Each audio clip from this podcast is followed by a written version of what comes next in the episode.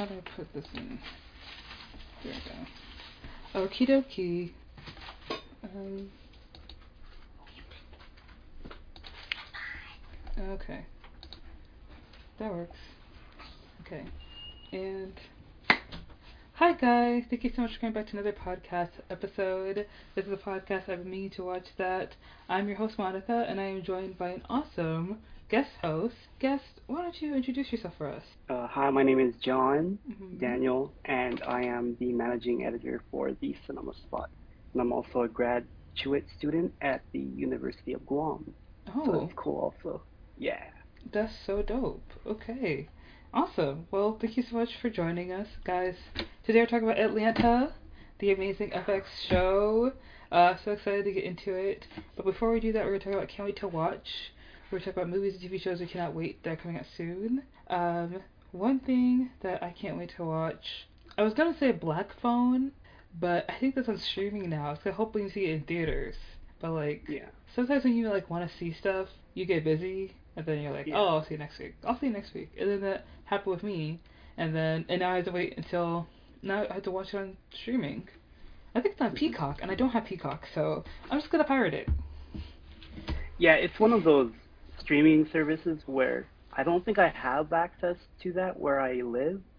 But I Hmm. feel like with Netflix, Disney Plus, and HBO Max, those are the, the more renowned, I Mhm. guess, apps that they have out right now. Yeah. I think Paramount Plus and Peacock are the more, and even AMC Plus, they're not as you know uh, popular right now. Yeah. AMC Plus. I didn't even know that was a thing. That's Yeah, I I think it's new. I Hmm. don't know if a lot of people use that at the moment, but I, that's something that I also found out earlier this year. I'm gonna be honest and say that AMC Plus it gives you like where I live. I live in the states. I live in Atlanta Yeah. Funny because we're talking about the show Atlanta, but anyways, uh, I live here in Atlanta, and like AMC has like this gold members thing, you know, Mhm. not The- a streaming service. Yeah, I don't know why you have a streaming service though, because like that that, seems un- unnecessary. Well, because I think the thing that I think there's a difference because it might be two different, you know, entities because there's the AMC movie theaters and then the AMC uh, television network. hmm And so I think AMC is comprised of like Sundance, All Black, um, National Geographic. hmm You know, in the same way that Disney has um, Marvel and FX networks and Hulu and all that.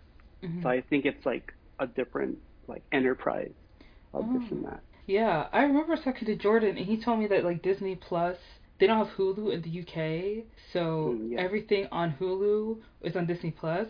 So it's like weird to see like American Horror Story or shows like Atlanta or other shows that are like more adult on there next to like the kids shows, like next to the Disney Yeah. Channel original movies. Like that's kind of like interesting. Yeah, bec- I I don't know what the deal is with Hulu because Hulu has a lot of animated series.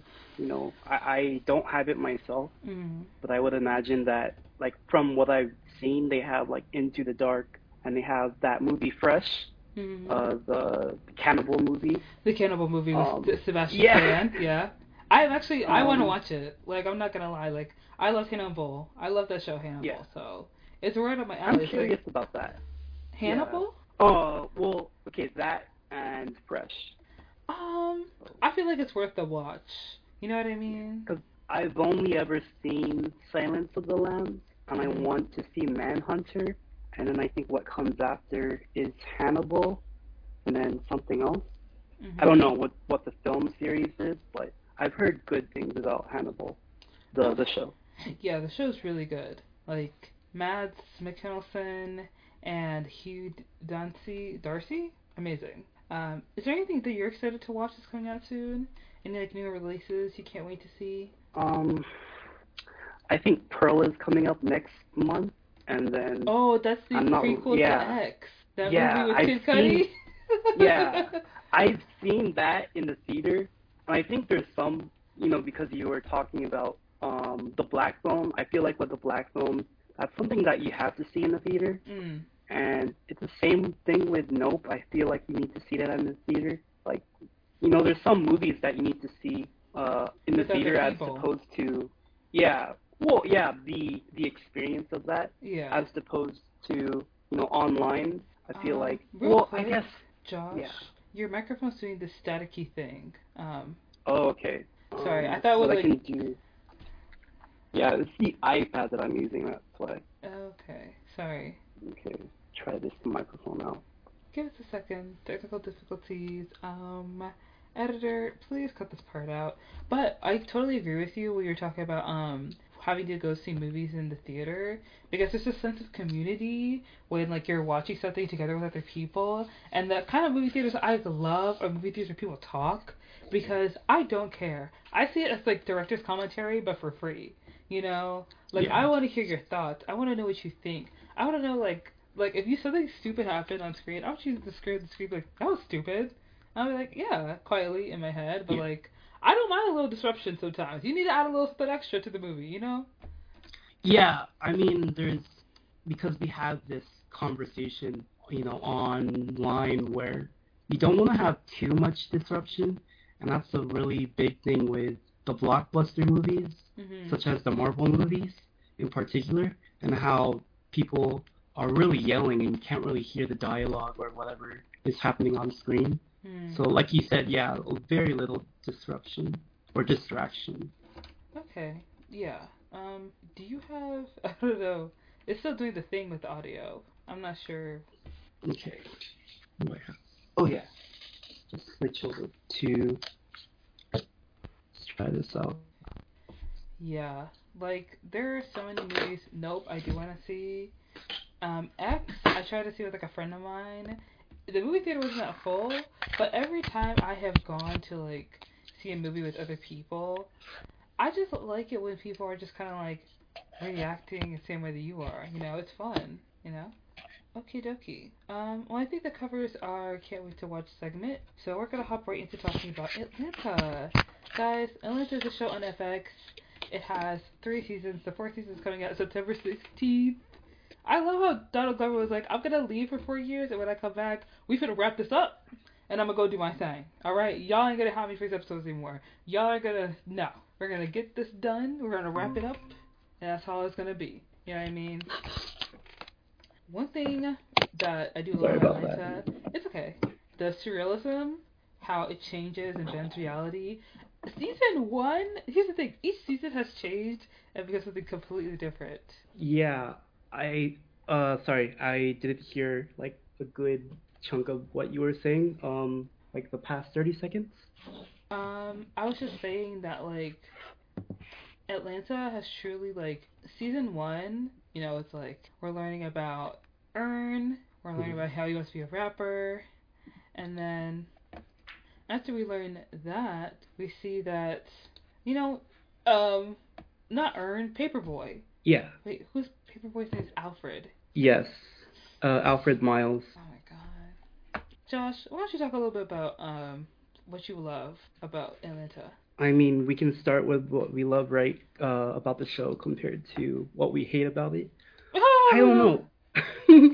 um, I don't know because so here's what made me want to see that show was I think this was November 2011 with Heartbeat, Mhm. and you know when that song came on um on the radio, that's when I was thinking about um I should really look this guy up on YouTube and how that song kind of you know what that message is about. And when you kind of I think two years later when he came out with because the internet Mhm. that's when he you know he really talked about what was what social media is like at that time in 2013 and i think it really translates well into the show uh, with atlanta and so when you do see atlanta you, it's usually like when you look at it on the surface it's a really about the rappers and you know the lifestyle in that area Mhm. of the US, but when you look into it deeper, you kind of look at uh you kind of notice how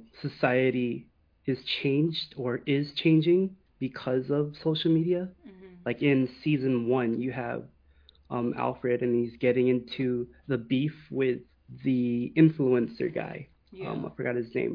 And how the the Twitter beef pretty much and how there's so many memes made about him and he's really getting pissed off about that. And that's just one aspect of that show.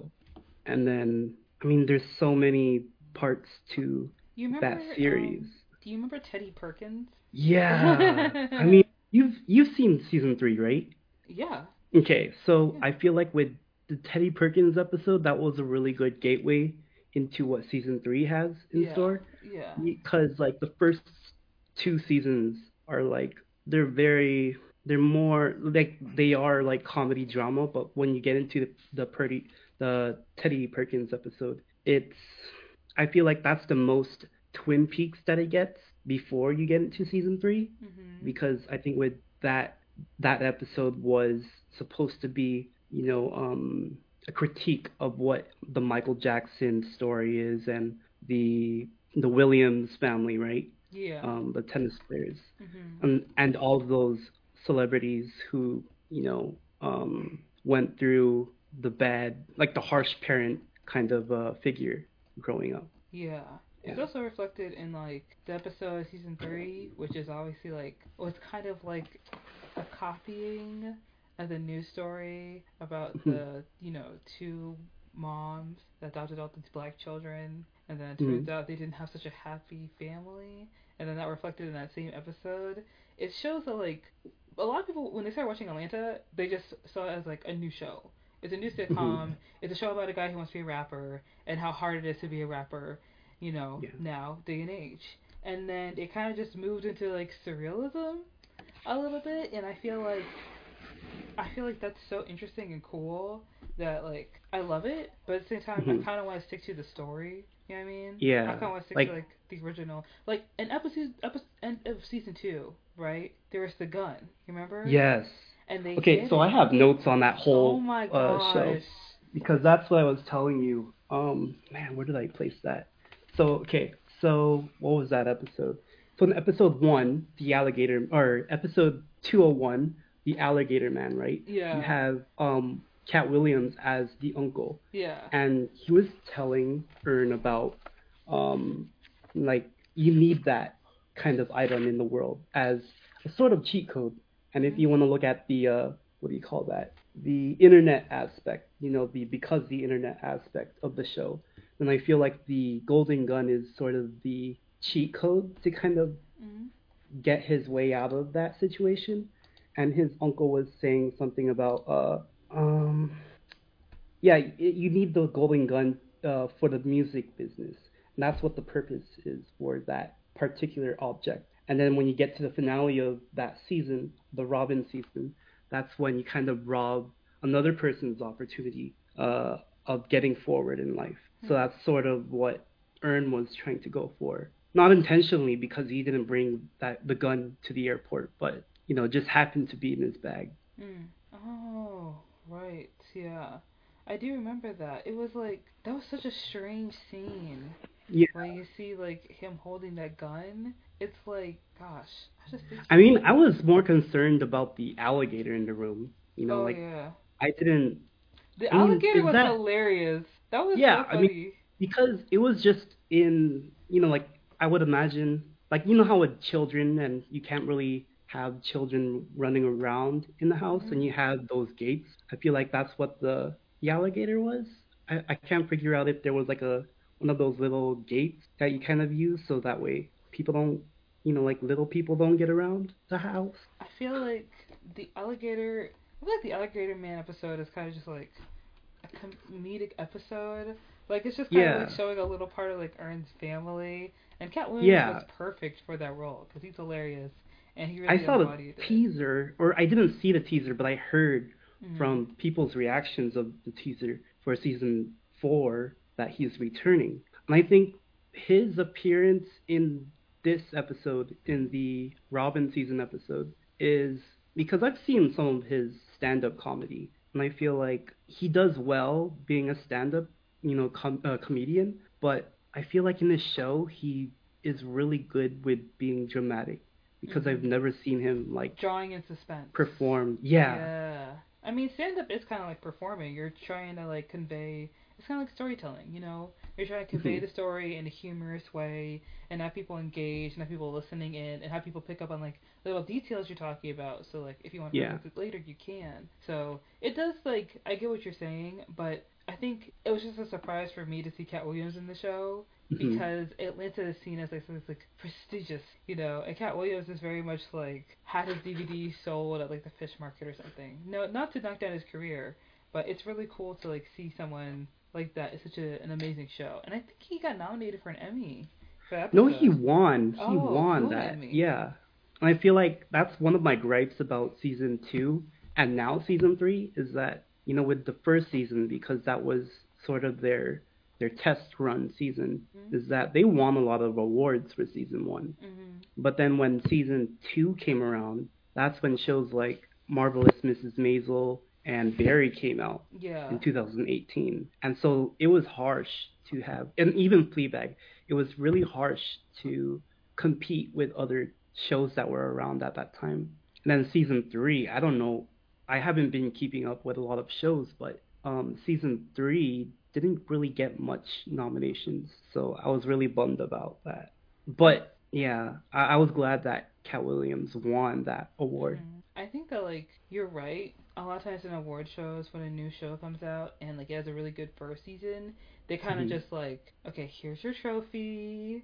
When you come back next season, they don't really accept anything. It's it's they're very like picky about it. You know, sometimes Mhm. shows will get that first season nomination and then kind of get nothing else. Some shows get the first season and then they're secure all the way through. The way that, like Blackish, Fresh Off the Boat, and Modern Family were constantly nominated for Emmys during like the 2010, 2011, 2012, and like there are shows like Insecure where Mhm. they are phenomenal, well written, great soci- like social media response, but only the I was last mad season. about that. Yeah. Yeah, because I think what was it? Um, I think season three came out in 2018 because it was 2016 was one, 17 was two, 18 was three, and then 20 was four, then five was just last year. I feel like they didn't. I don't. I think with the creative Emmys, they did win some, but a lot of the acting in that show didn't win anything, and I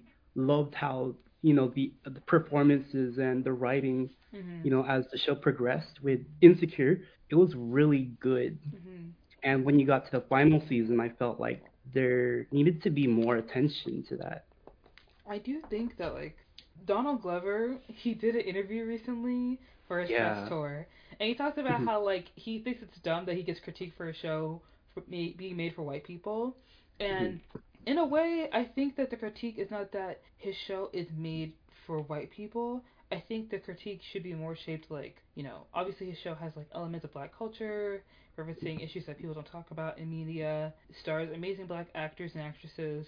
Like it's a phenomenal show, but there are moments in the show where he lacks the depth to really write something and for it to have the meaning you want it to mean or you put a scene in the show and it's kind of like this is coming very pointed this scene is coming from a very strange point of view that only you access and that's not the correct one like there was a scene in season two when Zazie went to a, a party at Drake's house yes Not the champagne Zazie. poppy champagne puppy yeah yes uh oh crap what's her real name what's her name in the show her uh daughter's name is vanessa La- keeper Van. Van. Yeah. Vanessa.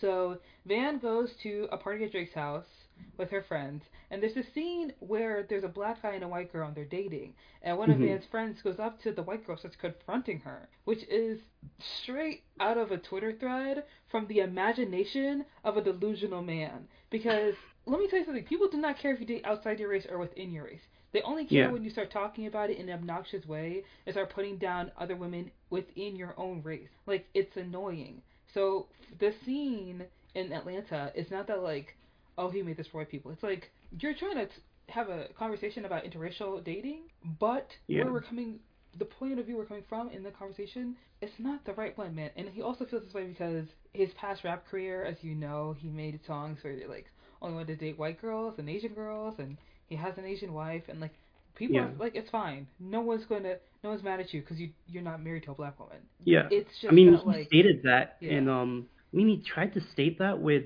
freaks and geeks um his his line like, i'm down with the black girls i've ever seen hmm. Um, Yeah. something Filipinos, Armenian girls on my sofa. Yeah, and so like I I mean he tries to kind of back himself up, but I I I don't know because it's hard to It was just you one example. Like, I think there are other scenes you see in Atlanta where, like, I kind of feel like you look at it and it's like, where are we? What are we doing here? You know, like with Chet Hanks. Yeah. In season three. Yeah, that was one of the episodes of season three that I wasn't so jazzed about, just because I had to see that twice, just you know, to review it, hmm and I didn't know what the point was of having you know a white family, Mhm. then Chet Hanks in that episode. I feel Like like, what? Yeah, Chet Hanks was supposed to be playing like like what their son could turn into, okay, and it was kind of like this is. And it's funnier when like the church was doing the thing, like having the funeral, and the kid is like in unison with everybody else, and the parents Yeah. are just sitting here like, hey yo What's what what's going on? And like then at the end of the episode when the pictures came and the nanny is just sitting there with her child. Yeah, not her child but the child. I the child quote, figure. the child like she's sitting there with the kid and the dad's just looking at it like this woman we hired has spent more time with our son than we have and she's instilled a whole new culture into him and we don't even know what's going on like I think that's um that's a crazy like I mean aside from the Chet Hanks thing, I feel like the rest of that episode is is just bizarre to me because mhm. you know now that you bring up uh or you know the show uh that episode kind of brought that up where you have these kids who are learning the or absorbing more like these cultures. It it's hard to kind of remove that I guess from them. Like you can't they can't unlearn that. Like it Yeah. takes a while to unlearn that. And so you're gonna be stuck with that type of child for a while. And then you might end up with Chet Hanks. Yeah. Yeah, it's also interesting the part when like her daughter went up to the mic at the funeral and like kind of told her mom off, which is kind of like, okay, girl, we don't really do this here. But it's Mhm. also, um, you know, it makes you look at like you know, nur- not nurses, but maids and like nannies. Yeah.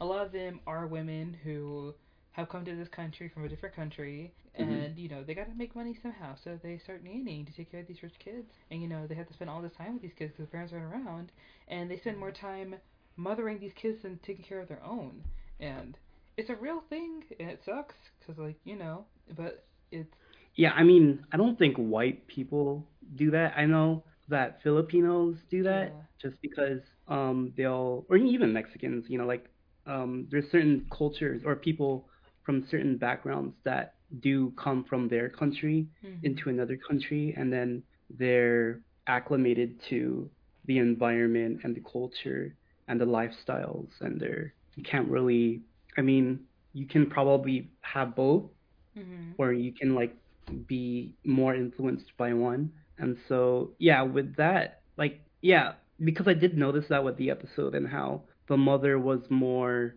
catered to the the, the children that she was looking after more than her own. And I feel like that's something that kind of hit home with me because I I do kind of uh, sympathize or empathize with people who um, probably go through that type of profession. hmm Yeah. Um. Yeah. The show was definitely um taking some leaps, taking some chances in terms of Yeah. storytelling. Which you know, if it's your art, if you want to kind of like change it up and do something different with it, Yeah. I think that's great. I'm I'm glad that there are changes being made because like season one of Atlanta, I did like, but you Mhm. know there are parts of it you don't really like. Like uh, we barely see Van. She's just kind of there. But then Yeah. in season two, we get to see a little bit more of her. You get to know a little bit about her. We get to a little bit know a little bit about her culture, which Yeah. is drawn from Zazie's own culture because she is biracial, but she is also German, I believe, and you know, they, Swedish? go- she I think she's German. They go Yeah. to like a German festival, and I'm pretty sure it was like she's been to that when she was young. So it like draws Yeah. from her actual childhood, and to incorporate that in the in the character is super cool. And I think Yeah. it's great, and also kind of like it shows like Earn is kind of like it's just kind of dumb, like most men are, you know. and it shows Yeah. their dynamic a bit more. Like she's not just somebody he can sleep around with sometimes. Like he is her he like he's her on again, off again boyfriend. You know, they Yeah. have a relationship, kind of. You know. Yeah, my first impression with the the Juneteenth episode hmm when that came out was that you know I'm I forgot what the uh, what I was saying. Um, or no, I was saying that Van and Earn are relationship goals. um, Really. during the during the Juneteenth episode because in season one I just thought like oh okay well he's just a guy he's he's trying to act sweet but then when season two came around he started to be an ass of himself and so I was like no I changed it I changed my mind hmm like I don't like how he's developed as an individual but professionally like he's doing well hmm it's just that two different worlds. Like as a person, I don't like him. Like I, I'm starting to not like him. And as a manager, like he's climbing his way up hmm in the world. So, but I think there was something that he was saying, uh, Donald Glover was saying about how season three and four are sort of the Sopranos of this era or of the show. And I feel like when you look at Van, I don't know if you've seen The Sopranos, but Van is sort of like the Carmela uh, Soprano and how uh, how she's treated as a person. Um, yeah, I you don't see a lot of her. I, I feel like the way that she's developed and written hmm in season three is just not. I don't I don't know what they're doing with season four, but season one and two, like you were saying, I feel like they've tried to make her more present, but I feel like there needs to be more um, episodes that focus like primarily on her and not just oh there there she is. hmm You know what I mean? I think that I do agree with you. It may not happen because the show is about Paperboy and how he's trying to Yeah. become a rapper. The thing is, is that like episode season one and two, I really like because you get to know Paperboy, and I feel like Yeah. in season two he has a lot more personality. You Yeah. get to know him a little bit more than just a guy trying to be a rapper. Like I Yeah. like Darius is hilarious. Obviously, he has all the character in the world. But you know, Yeah. even Darius like cools down a little bit, and he like he and Paperboy kind of like become more in sync. And Yeah. you know, I think that I would like to see I would like to see more about Van and get to know her a little bit more. It is it was kind of weird the last episode of season three when she uh started beating people with a baguette, and I was like, oh, this took a turn for the worst. But Yeah. um, Her her little make uh her meltdown or her mental meltdown. yeah, Yeah. it would be nice to see. We get to see a little bit more of her in season three, but she's just kind of thrown in there sometimes. Like she's there a lot more, Yeah. obviously, like spending time with the guys, but she's just kind of like still background. And Yeah. I know the show is surrounding Paperboy. That's another critique I have about season three is that we didn't get a lot of Paperboy. We got a lot more mm-hmm. of Earned, which was interesting, but you know, Well, I would argue that season three has a lot, like a good amount to do with Paperboy as as opposed to Earn, just because with the cancer attack episode and the new jazz oh episode oh my gosh, and like all, everything that he goes through in season three, I feel like there is a lot that you can say about him as opposed to Earn. I think it's great to see like you know remember I don't know what season it was where Paperboy was supposed to perform for like this white office that's supposed to be like Spotify like he had like Yeah. kind of like an interview like you can see Paperboy is not into all this stuff and Earn is just trying his best to like make him happy but also get him to where he needs to be you know what I mean Yeah. and seeing Earn just progressively like take over Paperboy's control, not control, but take over his career hmm. because he dropped out of prison and Yeah. he was living in a storage facility in season two. Okay, Earn is depressed. He's right. practically homeless, We actually. Yeah. Listen, Earn just needs this to work. If the Paperboy succeeds, he succeeds, and he knows Paperboy Paperboy's gonna keep his word. And you see the links that Earn goes to to be there for Paperboy and protect him to the point where Yeah. like a gun is involved. Yeah. to the point where like we meet the Migos in season one, which is hilarious, but also like I like that, and I want more like musical appearances. Um, season all season three, Earn is just on it. Like even like with his masters, like Paperboy owns his masters, Yes. which is hard to negotiate for a lot of musical uh, acts. So for him to go to that length to keep him to have his back is great. You know, it shows like that he's a true friend. I feel like um you were saying with well the episode is Okay. What? Mommy, I'm in a meeting. I don't know. Oh. Sorry. Keep going. Uh, the episode is uh season two, episode two, Sporting Waves or Mhm. Sporting Waves, where uh you know he gets robbed, you know when he's trying to do like a drug deal, and then like the next day or like whatever, like not too long after he goes to the streaming service. But I think you were talking about um, sorry, what were you talking about?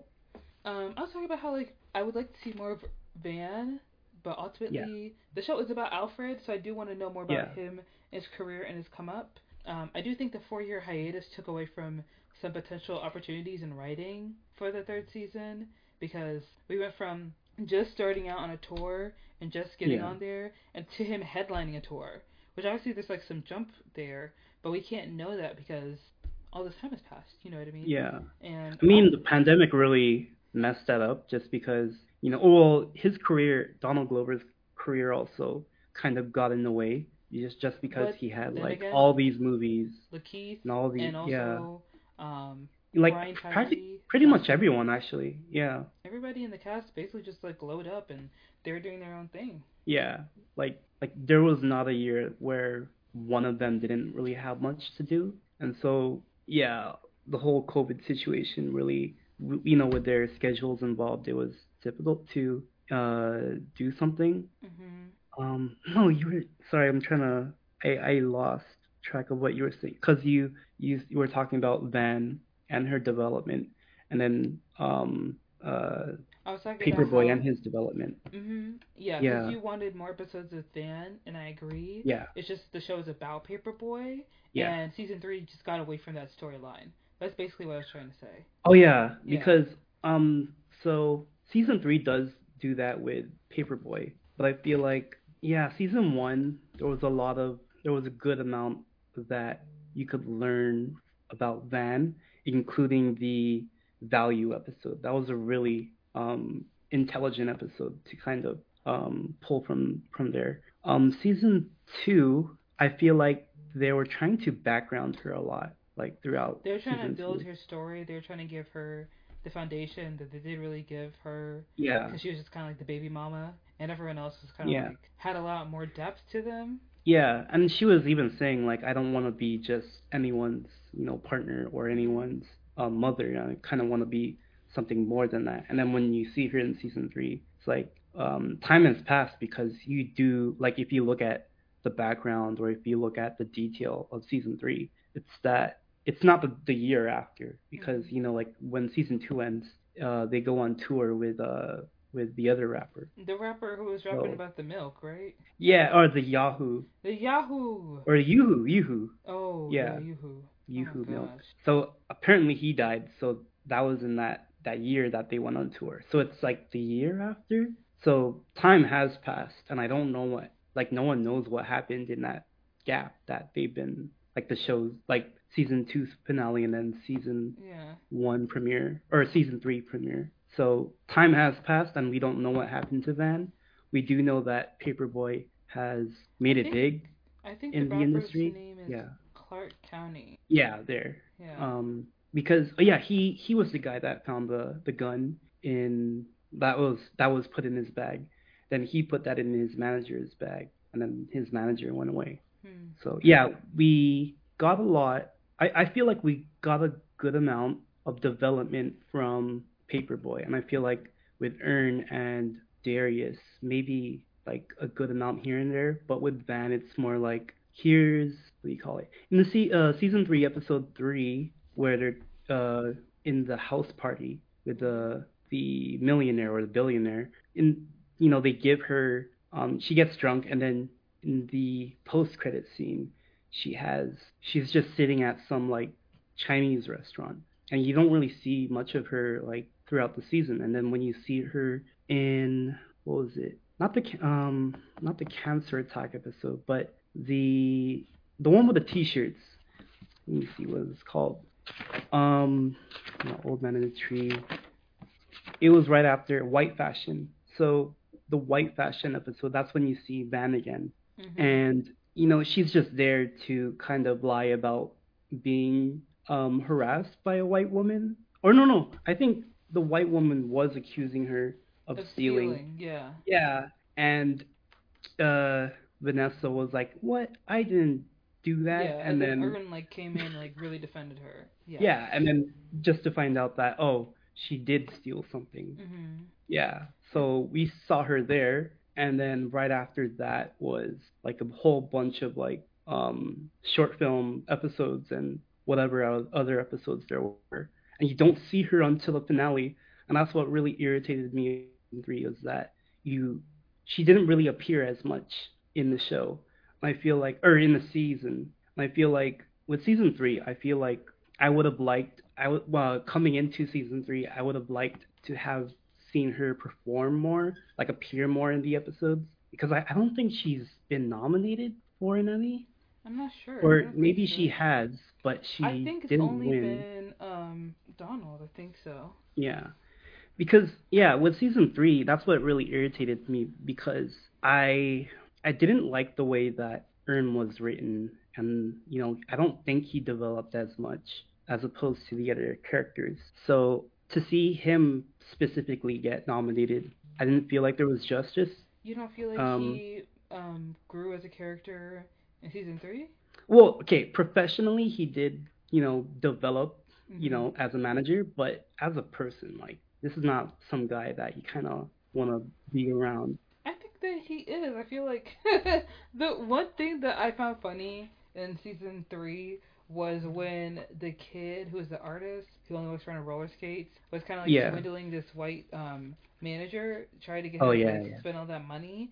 And Earn was like against it, obviously, because Earn was like, you know, he's lying, he's being deceitful, and you know, basically Paperboy was like Alfred. He was like, well, I mean, white kids scam every day, so you know, like him referencing TikTok and how like Yeah. uh, there's Addison Rae and Charlotte D'Amelio, those kind of people that got famous off of not as much talent as other Yeah. have on the platform. So Alfred's basically being like, just let the kid do his thing. If other people can come up with him, maybe someone is actually talented and will Yeah. benefit from the program.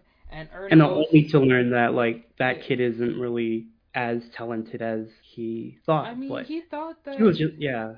He, was just like give him a shot, right? yeah, and Yeah. it's a good idea to like let like underground artists live in a place where like they can be with other artists, artists of the same Mhm. culture, learn from each other, grow, live there free of charge. Like that's an actually good idea to have, and I think that Earn goes through with it as long as like he gets a cut. Because Yeah. even though he wants to help people, he still wants to cover his own back, and that's what you see in end of season two.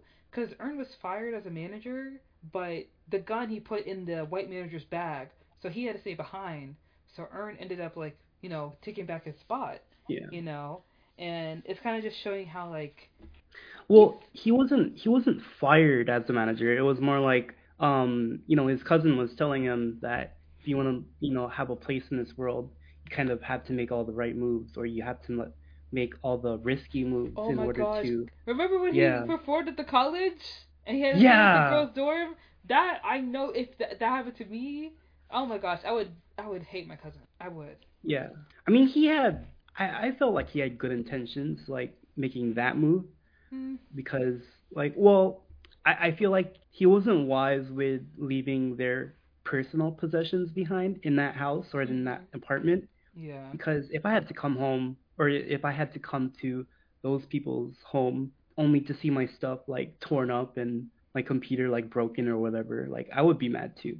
So I, I yeah, I understand where you're coming from. hmm But other than that, I mean if it's a good well, looking back, like that episode, that specific episode that you're talking about, you know, they they had to like hang out with the uh that one frat house hmm and yeah, yeah, I yeah, I yeah, I changed my mind. I wouldn't I wouldn't want to trust my cousins do that.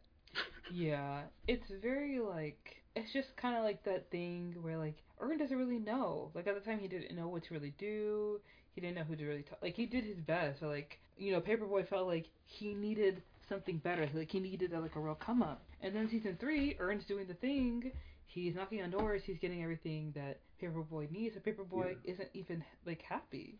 And that's, I mean, it's interesting to watch, but it's also realistic, you know. A lot of artists they start out and they're like, very excited about it, and after a while, it's like, oh, I'm done with, I'm good. Yeah.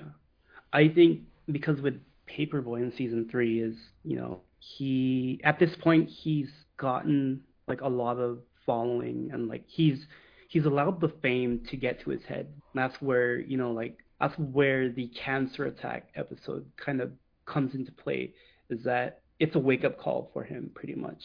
And how he needs his throne. You know, what's his name? The white Liam Neeson character comes in and he's like, "Yeah, can I borrow your phone? We need to call this guy up." And I think, oh, man, that was a really good episode, and um, it was a wake up call for um, Alfred to kind of have his phone out of his possession. And when you see the the second half of that season, it's more like, what can I do now that I don't have my phone? And so like, there's an episode where he's just trying on clothes and you know that he doesn't have his phone, so he's just like, yeah, let me do all these uh let me do this ad for this for this uh company.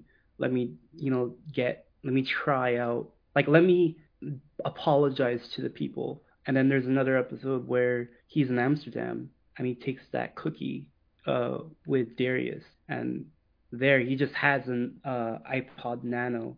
He doesn't have his phone, but he has something to listen to uh, to use to listen to music with, right? Mm-hmm. So like a lot of I feel like yeah, I, I, I feel like uh, the cancer attack episode was a wake up call for both actually um, Paperboy and Earn to kind of you know. I kind of agree with you on Earn not being developed, which is why I don't yeah. think the I don't think the cancer attack was a wake up call for Earn. I do think it was like an insight into Paperboy and yeah. like how he's feeling going on tour because like he reveals to us that he didn't even want to really do rap and he basically just did this just to see what would happen and now he's doing well but something that's not really satisfying him in the end. And yeah.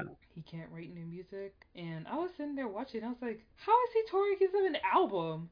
But then I remember like there are plenty of artists that tour and they don't have that they don't have a real catalog. They have like two EPs and like seven singles, but not like an album. You know what I mean? Yeah. So I'm not surprised by it. I think um I don't know. I don't know if there's anything else for me to say about season three except like it lacked character development.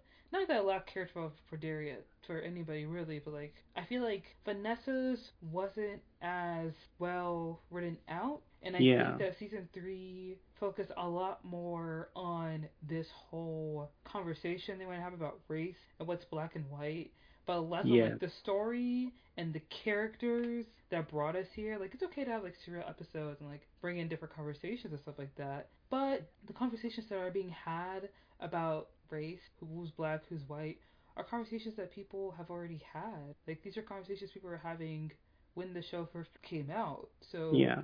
I mean, the imagery is great, the show is great, the writing is amazing, the acting is spectacular. Yeah, and yeah, pretty much everything. To, yeah, it's pretty interesting to bring up.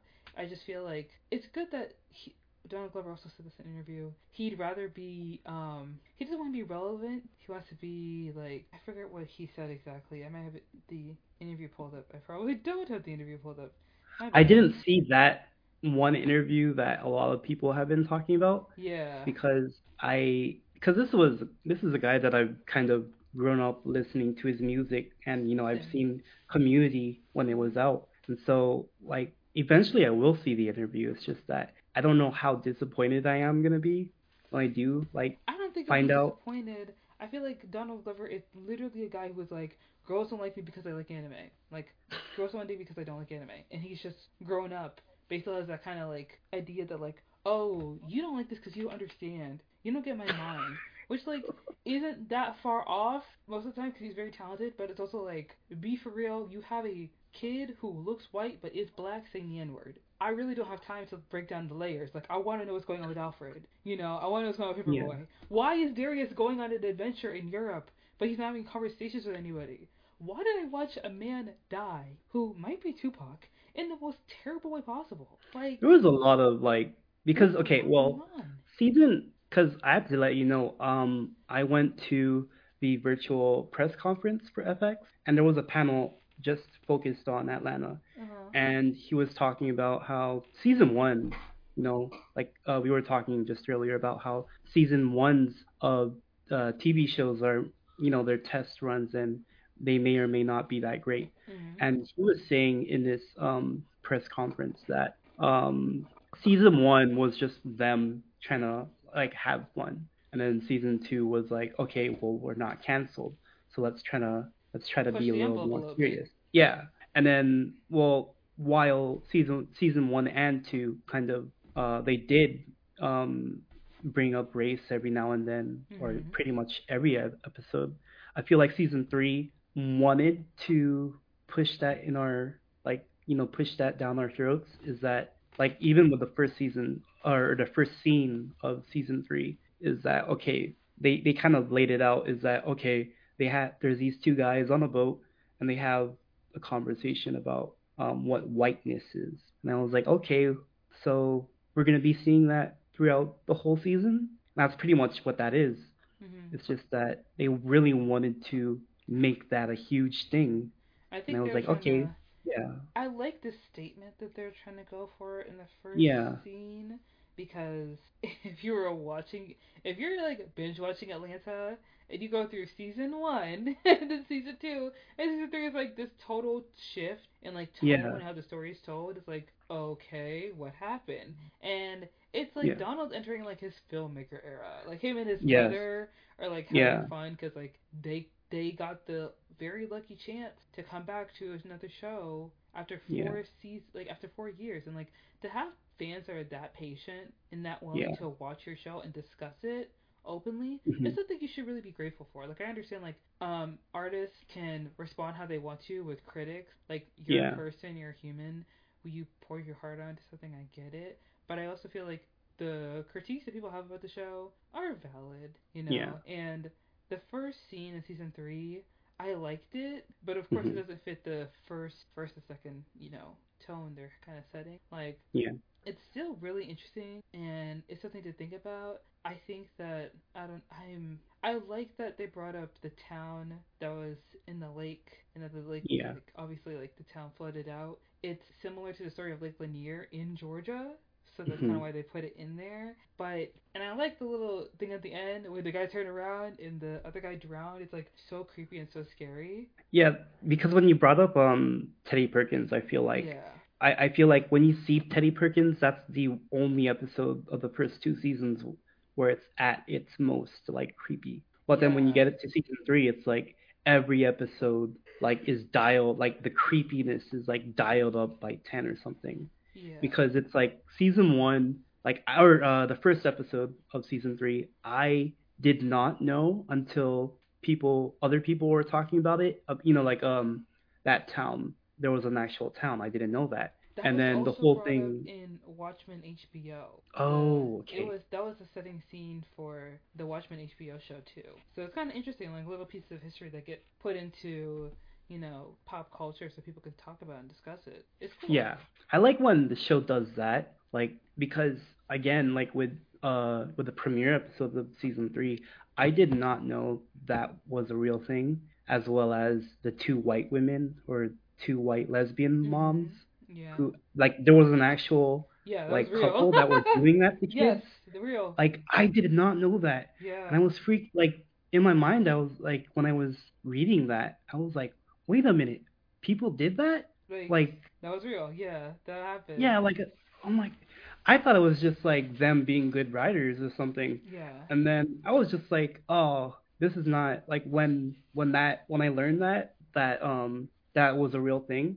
I was like, wait a minute. Did you uh, Like- know that Kevin Samuels was the person before Atlanta? Um, the YouTuber guy, right? Yes, the YouTuber guy. Oh, that wasn't okay. So um, what was it? Um, the Trini episode. Mhm, Trinity That one was yeah. I did not. Well, okay. I I liked it to an extent. Like Yeah. aside from like I just didn't understand what it was about. Like I didn't get the point. And so even even the episode, the black and white episode with the YouTuber, like Mhm. I didn't know like who he was. I think I saw him in like in like in like a meme or something. I Mhm. don't know if that no, I don't think he's that guy. But when Literally, when the episode came out, that's when people were like, "Oh, it's him." yeah. And then I didn't realize what the thing what is you know. that like him being in the just want to bring it up real quick. Him Yeah. I think this also brings to the point that like Atlanta isn't made for like white people. Like very much it's very clear that like even though Donald Glover does not tweet and does not post on Instagram, he probably deleted his Instagram or maybe he's never had one. I don't know. It's very clear that Yeah. he's still tapped into the conversations that people are having. And yes, conversations about his show too. but like it's very clear that he's still tapped into what people are talking about online. And when I talk about like people, I mainly be like Black Twitter, and that's how like I know about Kevin Samuels because like he's he he is passed away, but he spent a lot of his time on Earth talking about women and how women should Yeah. act and wear and all these stuff. You know, kind of echoing the things that alpha men say in their podcast, but it was different because he's targeting mainly black women. So Yeah. for him to be in that show is something it's like I personally was like watching it and I didn't understand why he was there because the thing about Mhm. Atlanta is that Atlanta is a show that people know about and has a very wide audience. So when you bring someone like Kevin Samuels onto your show, a platform that has an audience of many different people, many different cultures, many different backgrounds, you introduce Yeah. them to those people. You're introducing them to somebody who is not great. Same with Chet Hanks. Chet Hanks is someone who should be ignored, like Yeah. not even talked about. He is annoying. And every time you keep talking to him or, you know, inviting him onto your shows and stuff like that, you kind of like validate the dumb behavior. Like he's not hurting anybody, but it's like I, I feel like yeah. I feel like with season one and two, um, yeah, we had Katt Williams, and then we have like, um, you remember in uh season 1, Justin Bieber was black? yeah, well, okay, so funny. that was a good one too. I Yeah. think, um, the way that message was portrayed, because it, you think about, oh, Sorry. Okay. That's my fault. That's okay. Yep. I don't know why it just said that. If you upgraded, your call will be extended. Did you see a little alert? yeah, I, I saw that too. That's why I was pausing, because they do that too with Zoom, so I, I totally get it. I don't know how to extend my plan because I didn't know you had to pay for Google Meet. Yeah, What? yeah. Okay. Um. Quick. No, question. I think you can hop off and then redo it, right? Okay. All right. Right? Great. Let's hop off and then like wait a second, and then I'll send you the new Meet link, and then we can keep talking because we're almost done because we're an hour in, so maybe just like Yeah. another thirty minutes and we'll be good. Okay. So I'll just hop off. Okie dokie. Um, yeah, with the what do you call that? The cameos or the guest appearances of seasons one and two. You know, we had Katt Williams, Katt Williams, and then we had the Black Justin Bieber, right? And then I think um the pilot we had Isaiah Whitlock Jr. and he was in The Five Bloods with uh you know with that amazing cast. But I think with season three there was a lot of you know guest roles that kind of like I noted that like also, every Jaleel White was in the show. Oh yeah, yeah, yeah, in the Justin Bieber episode, right? Yeah. I feel like It's just nice to like, well, he didn't say much, but just have him appear there. I was like, oh, playing That's basketball. cool. Yeah.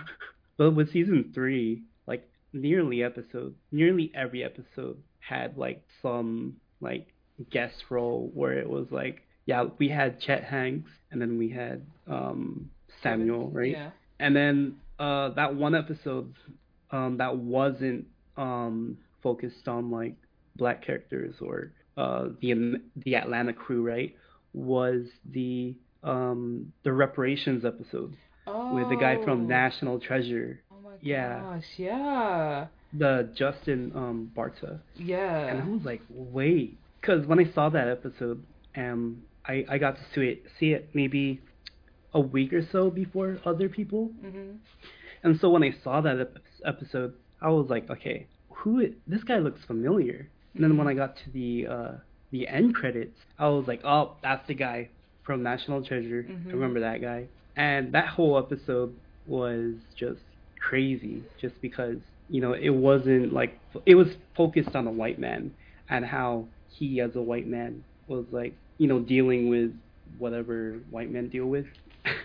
and yeah, it's just like all um even the finale we had uh what's his name from he was just in Northman. Oh, The- Alice Skarsgård. yeah, I was like, wait Yeah. a minute, why is he doing this? That was so like funny. when you see him uh in that episode, I'm like, oh, he's this is like you know the charming actor that people know of. Mhm. Well, he's not like um his brother who's Pennywise, right? But Mhm. is a t- totally different person. But then when you see him in this episode, in the finale, um, I'm just like, especially in one of the final scenes that he's in, like you know that specific thing that he Mhm. does, and I'm like, Oh my god. who wrote that into the script? Who wrote that? Stephen. Because I am Probably I am- Donald, Glo- Donald's brother. yeah, because I was like, this is on television, Yeah. and I mean, honest, yeah, there have been other stuff on the show that's kind of like, what's going Yeah. on? Like, oh, remember the guy with the invisible car? yeah. I mean, that wasn't that wasn't like That wasn't weird, but it was so. When that happened in season one, it's like, Yeah. oh, you know, because like a lot of shows. We're gonna be are- dealing a lot. We're gonna be dealing with a lot of that in the show. That's like the first, maybe. Well, it's not like the first sign. It's like one of the first several signs in season one where you're like, okay, this is what we're gonna expect.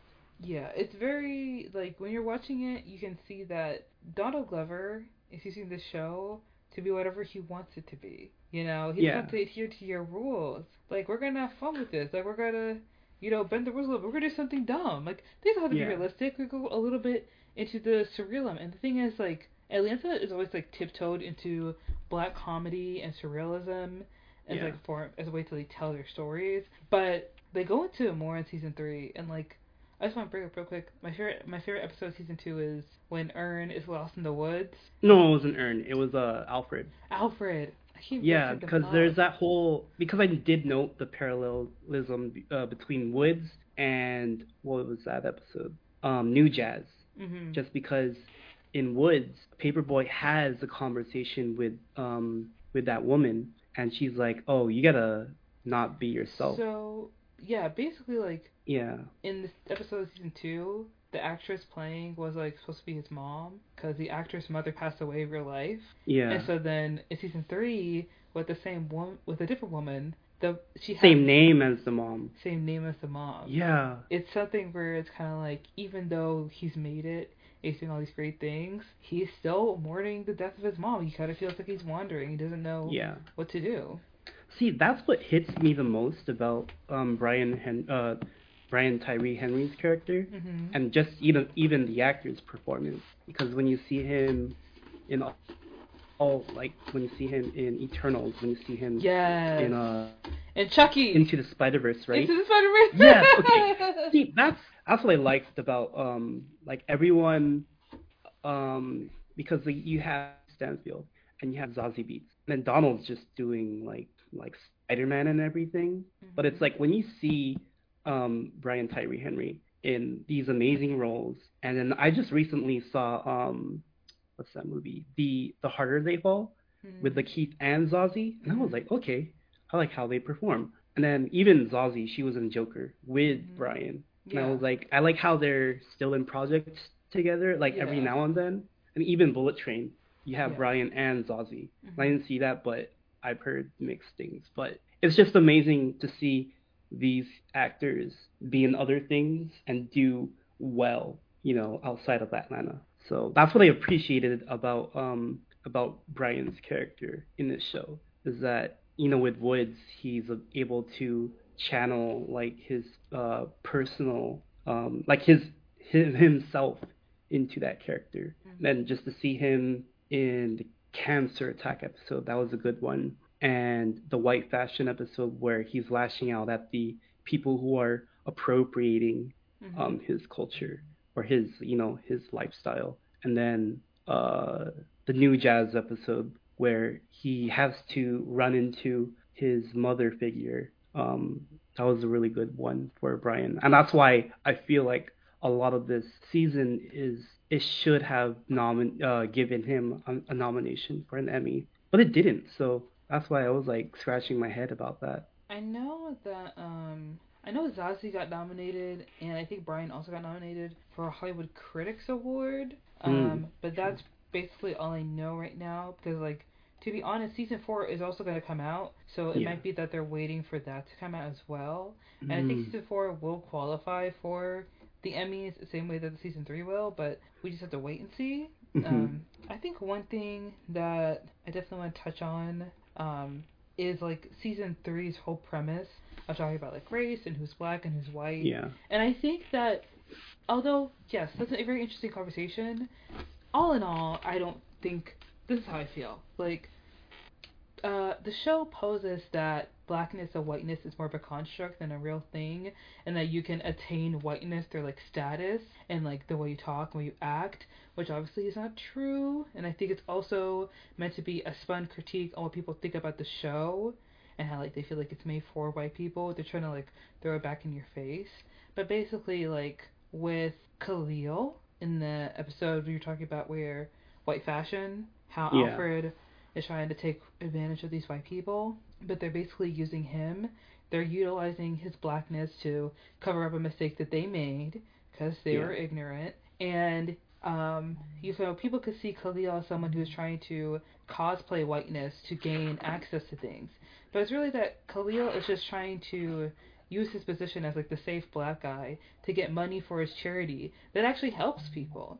You know, you see the character that one guy who looks like he's straight out of like NBA 2K. You know, he doesn't look like a real person. I don't know what's going on with him, but he's in the room with other like black people, but he, we don't even know like what his ethnicity really is. We just know that he's tan and that like he has a lineup and like diamond earrings. So people just automatically Oh, that assume, guy. Yeah, people just automatically assume that like he probably is supposed to be in that room because they don't want to say anything different to like offend him or anything like that. Yeah. But But there's also the Asian woman, right? There's Yeah. also like a Japanese woman, I think, in the Mhm. room, or a Korean woman in the room. mhm. And I was like, wait a minute, I thought this room was specifically, you know, like people of color. You know what I mean? The yeah, okay, term. yeah, yeah, And I think that I don't think that you can attain whiteness. Like your race is your race. I understand that like there are certain social structures in America that people attribute to, you know, certain races. And a lot of people feel like people like Clarence Thomas, who was a US Supreme Court justice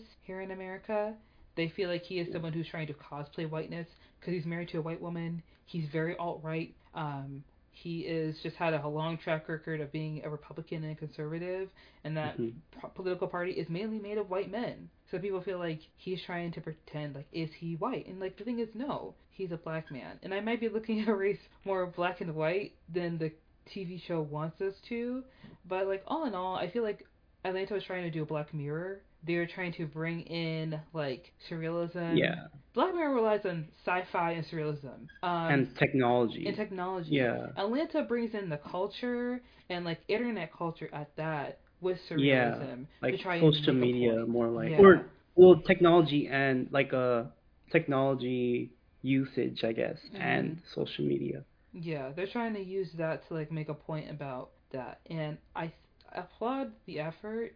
I do think like you know the episode Trinity to the Bone also proves a point that like even though Chet Hanks likes to pretend like he's Jamaican, we know he's a white man. So Yeah. you're just you know you're just doing too much. Like the young boy, even though he feels comfortable in that church, mainly made of mainly full of black people, it doesn't take away Yeah. from the fact that like he was born into even if you're a black person and you're born into an affluent society, you are still black because money and status and the way you act and the way you talk will not get you a ticket to the cookout. Like not truly. You know, like with the kid who is um, you know, has a black father but he looks white, of course has to like do Yeah, that episode was. See, okay, going back to what I was saying. Uh, Mhm. what was it? Um, the Trinity to the Bone episode. I Mhm. wasn't too jazzed about, and that episode, um, the rich and poor, right? hmm I was like, I I kind of saw like I did understand what the point was. I just didn't like how things were executed or like things were displayed, hmm especially when he's playing the video game Yeah. and you know he's portrayed as a white guy, yeah. but the actor himself is black, right? yeah. And then he's saying all these things. It made me feel like, oh, okay, I didn't like like I didn't like hearing that. Yeah. Like there's because if people don't know that you know he's actually black and he's like and they only assume that he's white just and they put the Logan. Paul jersey on his on his wall to make it even It's just worse. pretty much like the Post Malone poster, hmm like like ev- like you can see like it's pretty evident like from everything in his room and the game that he's playing and the way that he talks like he's a white guy. and they're trying to make see, it like, like- a gotcha moment. Yeah. You know. Yeah. So even that episode, that same episode where um you have the trio or the tri- uh, the tribunal of uh three black guys, and they're like, so this like they're asking all these questions to the the high school students Mhm. in order to get money, right? It's like, or yeah, it's like you get a million dollars if you can answer all of these, you know, black questions properly, and if you don't, then you're not black. And like going back to your point, it's like, hmm, like do you have to, like you were saying, like do you really need to, if you're born in a certain environment or in a certain, you know, area, like like you were saying, like you're still black, right? Yeah. But then it's like because the whole thing with Donald is like, oh, I'm not, I'm, I was born black and I was born in a black like family and you know, but the the way that I was raised and the culture and you know like the pop culture more like that he was um raised in you know like with cran he was listening to cranberries that he was you know he said that one time um he was listening to cranberries and you know like uh, the whole conversation about uh in the band episode with uh oh did you watch new Game of Thrones like I yeah I mean like you were saying like Mhm. if you're born black then you're black and then if you're born you know this then you're that right so I, I feel like that second to last episode of season three didn't really need to tell me that Mhm. like you don't have to go like you don't need to know so much about your culture to be that right and the June Juneteenth episode made that point pretty clear yeah. is that it's um you have that white uh affluent guy Mhm. and he's you know like oh he's asking like um he's asking Earn uh what is your like do you know where you came from Mhm. like where are you from and then Earn's just like I don't know like just because I'm black doesn't mean I need to know all that right and I, I mean it's like I, I feel like if you're of a certain background too it's it's like if you're born like Mexican or Chinese or Filipino or um you know if you're born Russian or blah blah blah right Mhm. it's like you don't need to know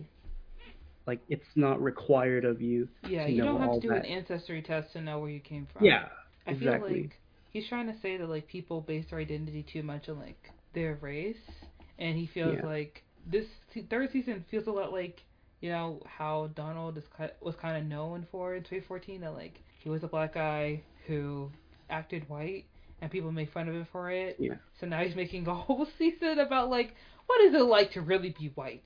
Like what is it really truly? And I feel like the best episode that gave a commentary on race was White Fashion and um, the reparations episode. And I feel like the reparations episode is interesting because like I don't think people have been talking about it as much now, but it's interesting the point that the man made about how like a lot of people look at slavery as something that's in the past, so you have to let it Yeah. go so you can move forward. But the that was a good that- monologue by the way that was great, and honestly, it's very true what he said. That like, it was a system put in place that was the foundation of this country, and it was never really rooted out or stopped, and the effects of it still, you know, affect people to this day. And you can very clearly see that like this guy, he's just trying to make it by. But I feel Yeah. like you know you can see him like panicking, and you can see some of the people kind of overreacting. You know, like even though the Tesla lawsuit is a real thing that happened, or it's like similar to something that happened, basically that like it's at the president that people can sue you if they find out that your ascendants own their family. And, you know, of course he's freaking out, he's scared and all that. And of course the woman who was doing that was kind of doing the most. But yeah you could see like when he talks to his black coworker, the advice he gives him is actually solid advice. Like just Yeah. go down there and just talk to her. Just have a conversation. But he's scared. So he goes to his other counterparts that look more like him cuz even though like the advice that Lester gave him was good advice and Yeah. solid advice, he also is just kind of scared. So he's like, let me go to see who like he wants to talk to somebody who's dealing with the situation himself. And Yeah. he's like, they'll get it. They'll understand. Because even though he's trying to act very middle of the ground, he's still angry. But he doesn't want to show that anger. He's frustrated that this is happening to him, but he doesn't understand where that frustration is coming from.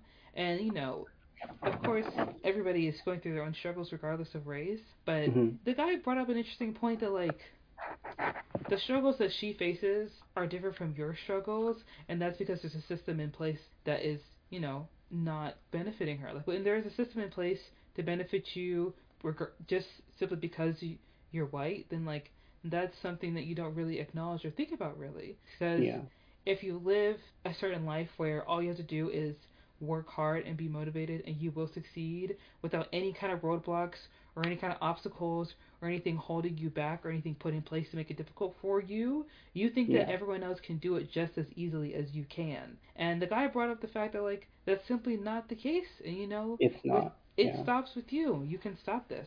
And then him taking his own life, I feel like is kind of like this unsaid thing that like some people would rather die than have to pay for their sins. Like some people would rather die than have to acknowledge the things that happened and how they possibly benefit from it or like have to acknowledge the fact that like their family owned people. And that's the thing you that's you'd rather ignore and not think about because that's not an easy family secret to have that your family owns someone else's family and these people are alive and they're still hurting from it possibly. And him taking his own life is dark and like It is. It was a lot, but it's also. I mean that whole that whole monologue, like if we're going, because I I have these notes. uh-huh. Because he's okay. Let me quote this. He was saying, um, "I have a feeling we're on the same boat. You owe a lot, right?" Um, he says, "Turns out that um, that he had a lot of help, and a lot. Uh, his great grandfather had a lot of help and a lot of kids. Mhm. Maybe it's only right. Um, what do those descendants deserve? We were treating slavery as if they were mystery breed in the past." Mhm. something to investigate if we chose to. Um, now that history is has a monetary value, confession is not absolution. Slavery is not past, and it's not mystery. It's historical curiosity. It Mhm. is a cruel, unavoidable ghost that haunts in a way that we can't see. None of us are perfect, and so to have that whole monologue, that was an uh, well written. Oh, it was a it was a well written mon- uh, monologue. But Mhm. then it's just the way that he comes into this episode because I don't know if you realize it, right? He appeared in the opening season uh, scene of the season. Mhm. He's the guy who turns his head in, in the boat, and then only to realize that oh, this is the same guy who appears in the you know in this episode in the big payback. So I'm like, okay, why why is he on the boat if he's gonna die, you know, in the pool? Mhm. And then what is his role in that post credit scene of the of the finale where it turns out that his name is also Earn and you know his backpack or his luggage was uh switched with Earn's right? Mhm. I didn't understand what that was, but like I didn't know why they wrote that into the season. Like it's just weird to me. I think that like um I think it's another commentary on like sounding white. When you Yeah. ever you lose luggage, a lot of times the, the airline will notify you and call you. so they probably saw that like there's a white man's bag. The guy on the phone sounds white, so this must be his bag or Mm. must be his luggage. I think that's a theory that I have and may not be correct, but it is an interesting post credit scene. I hope they actually like follow through and do Yeah. something with it in season four instead of just like throwing it in there and being like, here you go. You know what I mean? Yeah, I mean, be- because it was that one character that I was confused with, as well as the not Wiley, um, the socks guy, Mm. and like how they just introduced him. Socks. Yeah, the white Liam Neeson character. I'm like, okay, you introduce him in the house party, right? hmm And then he's just this balding guy, and then you see him like in some episodes later in Cancer Attack and just what he does. And I'm like, okay, what is, what are these roles meant for? Like, what it, why I are think he was just kind of tagging along with them. They're like, let's keep a local on our team. And honestly, um, I'm just I- like, why is he throwing away that phone? Like, why is he? because he stole his phone. Yeah, Alfred was looking for his phone, but he threw it away. yeah, Like, I think that maybe I think he was just there just because. Like, I think he was just there for comic relief and like, you know, sometimes they just kind of adding characters to kind of like beef it up a little bit more and like Mhm. bring something in there. I didn't see the point of this character either, and um. Well, did okay. So aside from uh the theme of blackness and whiteness, right? Did you um did you know that um phantasms like ghosts are also a theme in the season? Hmm.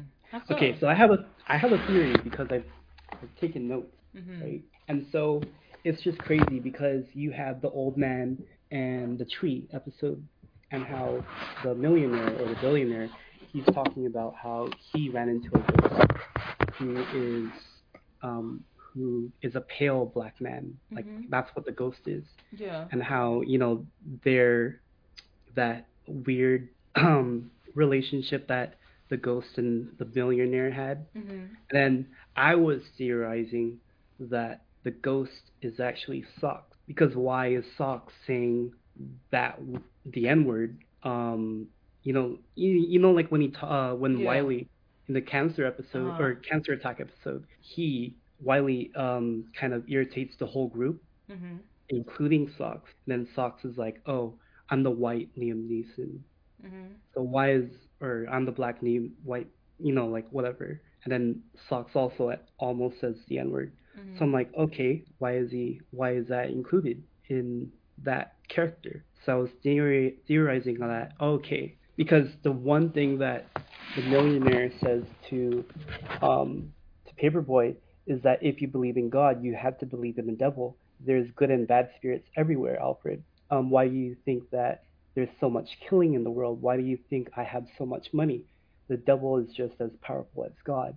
Everything is just looking for a balance and so that's what um, the ghost that that millionaire confronted the what do you call it? The pale skinned black man the the ghost right? So the pale skinned black man i'm theorizing is Socks because why is this white man pale, you know white like pale skinned man saying like trying to do these black things? So i i'm thinking that Socks is a ghost but he's really you know a pale skinned black man and it's just weird because like going back to what you were saying about bal- uh there there are systems or like structures involved Mhm. right and so this millionaire is saying that oh okay um everything is here uh to strike a balance like there needs to be good like a yin yin yang type of thing going Yeah. on Yes. so Okay. That's definitely an interesting theory. I never considered it. I just kind of thought of the Socks as like, here's the weirdo of season. Like,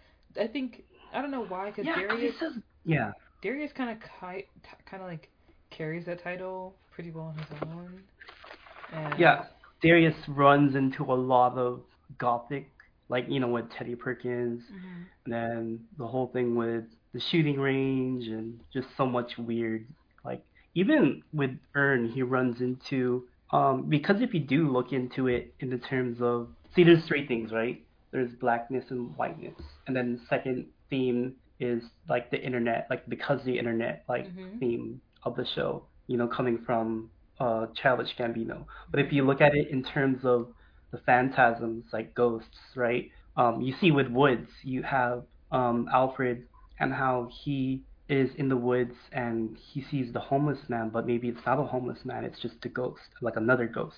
So this whole show, like even in the pilot, you have the guy um, who appears in the bus and he's offering Earn the um, the peanut butter and jelly sandwich Mhm. and just to see him again in band in that one advertisement about like chakras and stuff. Mhm. Just yeah. So I feel like this show is also about like you, because if you do want to um talk about surrealism, right? You do have to talk about like what is like gothic about the show. Like what is because it does take place in the south and there are like secret things, you know, going on. There's like I, I think there's a lot of components from the gothic era that you kind of have to pull here. And the ghosts are just one of those things that you have to take into consideration. So yeah, there's a lot of weird like gothic things in this show, and that's what makes it the Twin Peaks for rappers, right?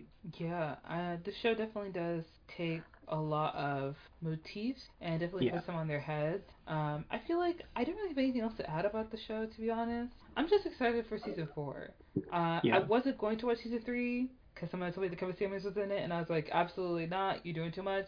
But you said you like Atlanta, so I was like, this gives me reason to watch it. So I'm gonna Yeah. watch season four just to see how it ends. You know, hopefully, because usually the last season, especially with ones that have been on hiatus for a long time, sometimes the last season isn't the best. But you know what? We'll just have to wait and see. And I know whatever anyone says, Donald Glover's gonna act like he doesn't care, even though I feel like he's the kind of person who always talks about how he doesn't li- read um, reviews, and yet he incorporates things from the reviews into the show, obviously because they're critiques, but like also like kind of the whole what's black, what's white is like the main critique you have about the show. So for you to make that entire focus for season three, and then bring something else for people to critique, it's like, okay, cool. Yeah. Yeah. Is there anything else you want to add about the sh- the Atlanta? I mean, they should have just gave like the brothers like the power to do Deadpool, you know? Yeah, they should If they didn't like have the I mean, it, there was a whole like hiatus going on and like aside from the music for like the the album that he dropped in 2020 and then like he didn't really do much like work aside from like solo and I think he's mainly Um, been like writing because he has has a lot of projects that have been greenlit or he's pitched things or Oh, yeah, there are true. projects he has that have been ordered and he's writing a Mr. and Mrs. Smith uh, project Yeah. for Amazon and also he has his Yeah. Hive project with Chloe Bailey. So I Oh. think he just had a lot of things in motion behind the scenes before he could come back with Atlanta. And also like you know Brian Tyree Henry he was in Eternals and you know, all the other actors were doing things. So, you know, it was just kind of like, let's give it the time it needs and see if we can get back to it. So, yeah.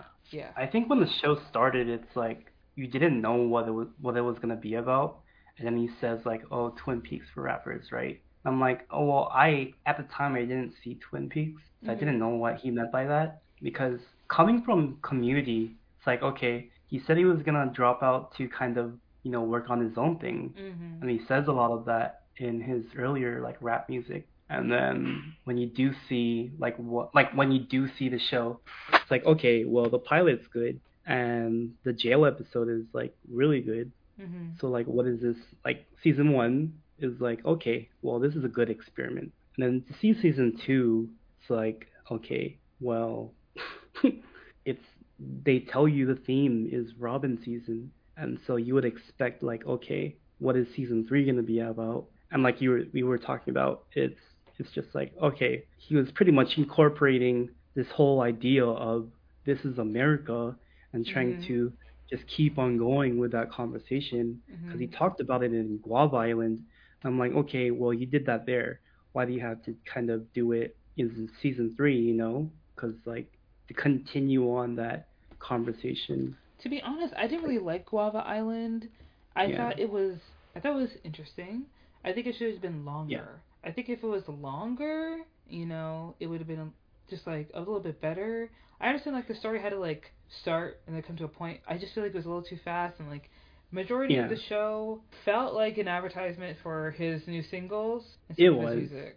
yeah And also like it's a flex to have Rihanna in a movie that you write and direct. Like that's a flex, but Yeah. like it could have been a bit better. That's all I'm saying.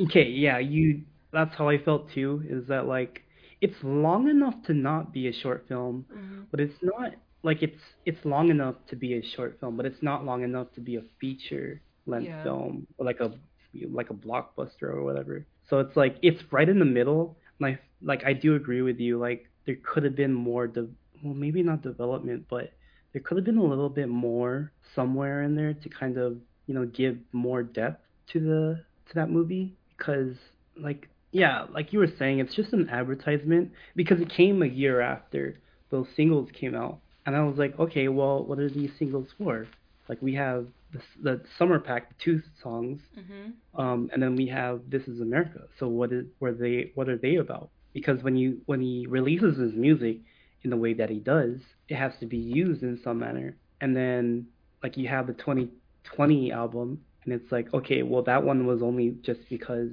of the 2018 tour that he had, right? So I just didn't understand like why he was doing all of these things. Yeah.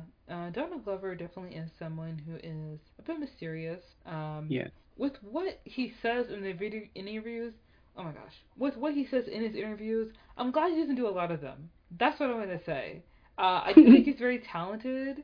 He's also very hardworking. Yeah. He knows what he's doing. I think that there's just certain conversations about race he's trying to have, and it also doesn't help that like season one in his writing, like his writing team, there was one black woman, and they just started adding more Stephanie, women to the writing team. So that's kind of why Van wasn't really brought in because no one really thought to include her into the story. And then like you include her, but you make her do like a whole 180 in like season three where she doesn't know who she is, which like I can understand and I can get it. But where did this come from? How did this build up happen? You know, like Yeah. oh she like Yeah, You I was saying, like You it's see with Alfred, like, there's a whole how- gap. Yeah. Yeah. With Alfred, you There's can a see whole- like yeah. You can There's like a whole gap between uh you know Mhm. season two finale and then season three premiere. So it's like Mhm. like what happened? Like that's what I'm trying. Like that's what I'm frustrated. Like Mhm. Donald, get it together. Like Yeah. what what happened to these characters? Like you do know that fame got to Alfred's head. I get that, and the whole thing with you know Earn being in the manager, like a successful manager over time. But yeah, like as as you were saying with Van, it's like like the 180. It's like what like I'm I'm frustrated with that. Is like you know, like I'm also like wondering like what happened because yeah, I feel like there needs to be more. That's what I'm expecting with season four is that there needs to be more um you know episodes focused on her because if you're just gonna end the show like not doing that Mhm. and it's just like a lot like because you were saying that um Atlanta focuses on Paperboy, but then if you look at like the entirety of the first three seasons, it's like okay, well you have Darius like a Darius centered episode which is Teddy Perkins. Mhm. You do have that like with these three guys, right? Like the the three main guys in the show, and then like you do have some van centric episodes like Value. Mhm. And it's like okay where like if it if it's if you're okay if all if you're only going to give us like these because Atlanta is like you have in season three sorry jumbling my words but like season three we, we have the short films and they're not even focused on the the cast that we have and Mhm. I saw on social media that a lot of the critiques that fans were having was that um they were tired of those short films that didn't focus on that you know those characters like Mhm. Big Payback and you know Trinity to the Bone and you know like all those like short films that took place in Atlanta but it didn't have those characters. So if you can focus on those like you know entities, right? then why do you then you need might as well have um some episodes on Van right. you know because if you're gonna end the show like if you're gonna have if you're gonna end season four like if you're gonna have season four and not have a lot of episodes on Van then it's like what was the point you know to kind of like maybe if her character was only there to kind of add to the guy like you know like the to add to, to be complementary to the guys Yeah. then that's like okay that's kind of a sort of a red flag you know? Hmm Yeah, I definitely agree with everything you said, and I feel like that really does wrap up um, all that we can say about Atlanta. So we're gonna go ahead into I'll Pass, which is the last um, segment of our show. We talk about industry news or things we're passing on. Uh, I'm gonna be passing on. I think I may have mentioned this in another episode, but I don't really care. Uh, HBO Max dissolving and turning into Discovery Plus and like that whole ordeal. It's stupid. It's a terrible idea. We all know Yeah. why. Because you know Warner Media is out to get their tax write-offs to get their money, and they want to delete all the shows from the uh, streaming service. Also, Cartoon Network has signed a deal to have all their content be streamed exclusively on HBO Max, and now a lot of their stuff has been taken off the site to the point where like YouTube clips are being taken down and clips on Twitter are, and now piracy is the only option to really watch these shows. And it just shows how like this art form is something that people really loved and enjoyed. It was a dream of theirs. And to have your work on a streaming service is obviously an example of your work. It shows that you should be employed. And to take that off for your own corporate greed takes away people's desire to work in the industry. And that also ties into Marvel and their problems with this release schedule of all these movies and TV shows coming out, but people reportedly saying that they're overworked, they're underpaid, they're not taken care of, and the reason why She-Hulk looks the way she does is because I didn't get my uh, break and you know all these other terrible things like not just people getting their break, but people like being overworked and FX artists not receiving the you know amount due. Uh, like FX they're not being treated well not being treated well. Yeah. Yeah. It's all kind of like you want to be excited for these things. You wouldn't be excited for Marvel, but then you remember the workers. And I don't like Discovery Plus, and I don't like HBO Max. And it's also been reflected with Tudum for Netflix, how they fired a lot of their staff mainly queer people that like give up their like freelancing jobs to work for Netflix, which is a huge company, but then they fired them all without severance pay. You just see Yeah. streaming was like the answer to cable and how terrible it was, and now streaming is seeming worse than cable because Yeah. of all the money it has brought in, and now people are only looking to cash in on what worked on television, but television is not streaming, alright? Our 40 year old grandfathers are watching uh, The Price is Right, not 40 year old, but like your grandfathers are watching The Price is Right on CBS every morning. They're not Yeah. gonna get Paramount Plus. They're not gonna get Discovery. They're not gonna get HBO Max. The young They're just gonna chill. yeah, the, the young people want to watch Titans and Doom Patrol and Infinity Train, and you took that away from us. It's not fair. Yeah.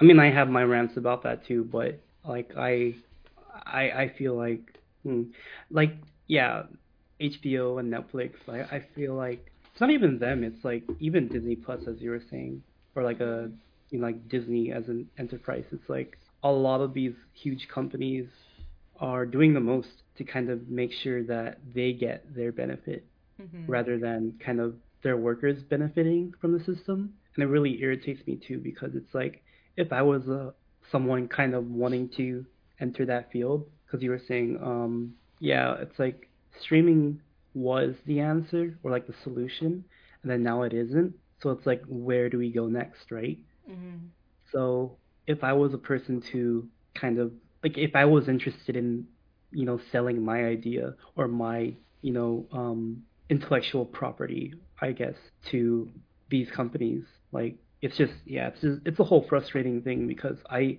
I have I've known I know a lot of people, um, like a good amount of people who are who have put their work with these streaming services. And then now like they just had to go somewhere else. And it really bums me out because i see a lot of creative you know um effort into the way because the whole thing with some of these shows is that like they're not getting enough attention and you know or that's what the executives feel and that's just like you just have to give it time like doesn't really like have you seen um that episode of barry season three where it's like they're the show is canceled Um, I haven't watched Barry. Honest. Okay, well, okay. So there was a clip on Twitter that was like shown around, and it was like, okay, well, pretty much what it was is that there's a scene, and this woman, uh, her show was canceled, and the reason why is that the algorithm, even though her show got like a 98 on Rotten Tomatoes, it's just that the algorithm was de- not detecting all the right things that it needed, and so like it just felt like okay, so with HBO and uh, Netflix, they're canceling all these shows. And films or removing them even just because they're not getting the attention, and that's just not true because we know that there's a fan base for a lot of these titles. So Yeah. For a lot of the shows, they have like online followings, like Infinity Train. I feel like people who a lot of times like shows don't need everybody to watch it. It's just that there are those certain shows that fall into this certain niche for people. Yeah. Obviously, Doom Patrol resonates with people who like superhero shows and like DC. Mhm. Um, Titans as well. Um, Infinity Train is for people who like to watch, you know, animated shows that are made for kids but also are good for adults. And yeah, honestly, I don't know what's gonna happen next because I don't work at HBO Max. What I do know, I don't pay for HBO Max. My sister does. So if she keeps it, she keeps it. But if she doesn't, she doesn't. It's not any skin off my back because I have one, two, three movies and soap to go. So if you want to take this movies off, that's fine. like but I will find a way. Yeah, I will find a way. All right. yeah. There's always a way. Like even you may lock the back row movie in the vault, but you know what? Someone will put it on uh, one, two, three movies for me. So I mean, I know I know how to find like Titanic like online. It's Mhm. not that hard. yeah, so like like even if you take off like Raw off of uh, Netflix, I can find that online with subtitles. yeah.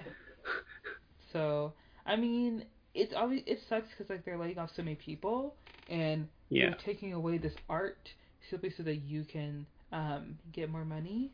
But overall, I'm still gonna be able to watch the shows I want to watch. yeah. And uh, that's that. Uh, is there any? Is, are there any news that you've heard that have grind your gears, or is there anything else you'd like to add or mention, or anything you'd like to promote? Um, well, I have my site, the Cinema Spot, so we're on, you know, the the Boomer Facebook site. Hmm. Um, it's just I think I forgot what the at was. Um, yeah, Cinema Spot FB, I believe. I'll probably send you the links. Um, Twitter is the Cinema Spot. It's like no spaces or like no capitalizations. And then Instagram, um, the Cinema Spot and then underscore. We can't get the underscore, like we can't get the handle without the underscore just because I don't know someone took that from us Mhm. beforehand. Um, and then I'm trying to, like personally, I'm trying to do my master's thesis on Watchmen and Atlanta, which I'm hoping like goes well. Um, so I got that going for me. Um, yeah, pretty much it. And then you know, spooky season is coming up, so Spooky season. I- yeah. So been watching a lot of uh Nightmare on Elm Street lately just Mhm. to knock that like knock that off my list before my actual list comes on hmm in October. So yeah. Awesome. Well, Josh, thank you so much for coming on. I really appreciate it. Uh, guys, feel free to stream the podcast, listen on Apple, listen on Spotify, and we'll see you next week another pod. Um, you don't have to sign off yet. I'm just gonna say like bye. Bye. And I was just recording it. I just had to say bye so that the sign off could go through.